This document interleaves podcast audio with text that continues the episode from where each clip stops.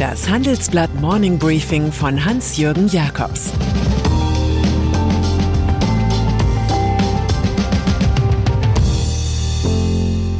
Guten Morgen allerseits. Heute ist Freitag, der 22. Oktober und das sind unsere Themen. Der tiefe Fall des Steve Bannon. US-Ikone Greyhound wird deutsch. Was ist die Rente noch wert?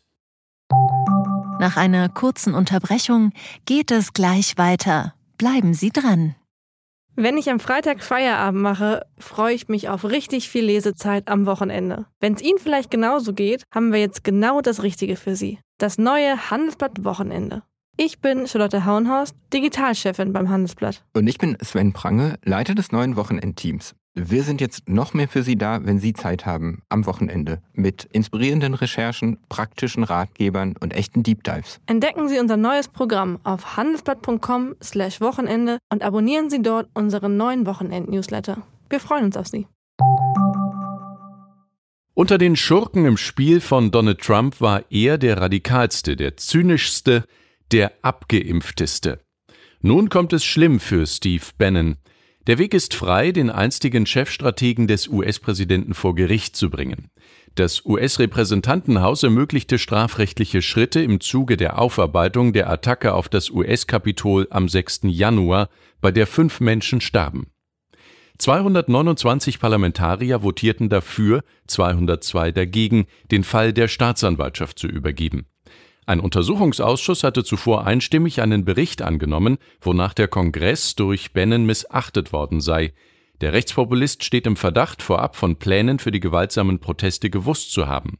Eine Vorladung in den Kapitolausschuss missachtete er aber. Flixbus. Der Greyhound ist fast schon mystische Marke. In den USA waren die Busse mit dem Windhund-Logo jahrzehntelang das Synonym für Mobilität. Eine Ikone der Freiheit, die in Spielfilmen immer wieder eine Nebenrolle besetzte. Jetzt übernimmt das deutsche Startup Flix Mobility, das mit Flixbus erfolgreich wurde, das Unternehmen. Erst im Juni hatte das Team um Vorstandschef André Schwemmlein 650 Millionen Euro über Kredite und Investoren eingesammelt. Das Geld soll nun den globalen Markt sichern und es soll helfen, grüne und erschwingliche Mobilität für so viele Menschen wie möglich verfügbar zu machen heißt es von Seiten des Unternehmens. Mit der Übernahme besitzt Flix Mobility nun mehr als 1000 Busse in den USA. Bisher begnügte man sich, eine starke Plattform für die Vermittlung von Fahrten durch unabhängige Busfirmen zu betreiben. Greyhound sei die global bekannte Marke schlechthin in unserem Portfolio, schwärmt Schwemmlein. Globale Hackerkriege es ist ein Verbrechen, über das nicht viel geredet wird. Cyberattacken treffen Fabriken, Krankenhäuser und Behörden. Die Ermittler schauen meistens nur zu. Denn oft zahlen die Opfer die von Hackern in Bitcoin geforderten Beträge, denn sie wollen das Problem lösen und die Daten entschlüsselt sehen. Die Täter nennen sich zum Beispiel Egregor, wie wir in unserem großen Wochenendreport schildern. Allein im ersten Halbjahr gab es weltweit 305 Millionen Ransomware-Angriffe, so viele wie im gesamten Vorjahr. Beim Bundesamt für Sicherheit in der Informationstechnik heißt es, das vergangene Jahr war geprägt von einer deutlichen Ausweitung cyberkrimineller Erpressungsmethoden. Festzustellen sind einige neue Trends. Die Hacker greifen die gesamte digitale Gesellschaft an und geschnappt werden nur Amateure. So wurde im Juni die börsennotierte Brenntag AG malträtiert. Der Chemikalienhändler soll 4,4 Millionen Dollar Lösegeld gezahlt haben. Die bedrohten Firmen sind zu schlecht vorbereitet und Gegenwehr wird immer schwerer. Millionen Menschen sitzen im Homeoffice und arbeiten teils mit privaten PCs und in Kanälen wie Slack oder Zoom, oft mit schwachen Passwörtern. Viele Spuren der Täter führen nach Osten. So hat eine ukrainische Gang mit der Schadsoftware PsyOp die US-Universität Stanford, den Ölkonzern Shell und die Kanzlei Jones Day attackiert. Inzwischen soll die Gang in Russland sitzen. Dort weigert sich die Regierung, gemeinsam mit dem Rest der Welt gegen Cyberkriminelle vorzugehen. Die Folgerung, die unser Titelkomplex aufstellt, lautet ganz minimalistisch Nur wer sich selbst schützt, kann das Schlimmste verhindern. Altersvorsorge unser Rentenpapst Bert Rürup hat sich angeschaut, was die zukünftigen Koalitionäre zur künftigen Altersvorsorge fixiert haben.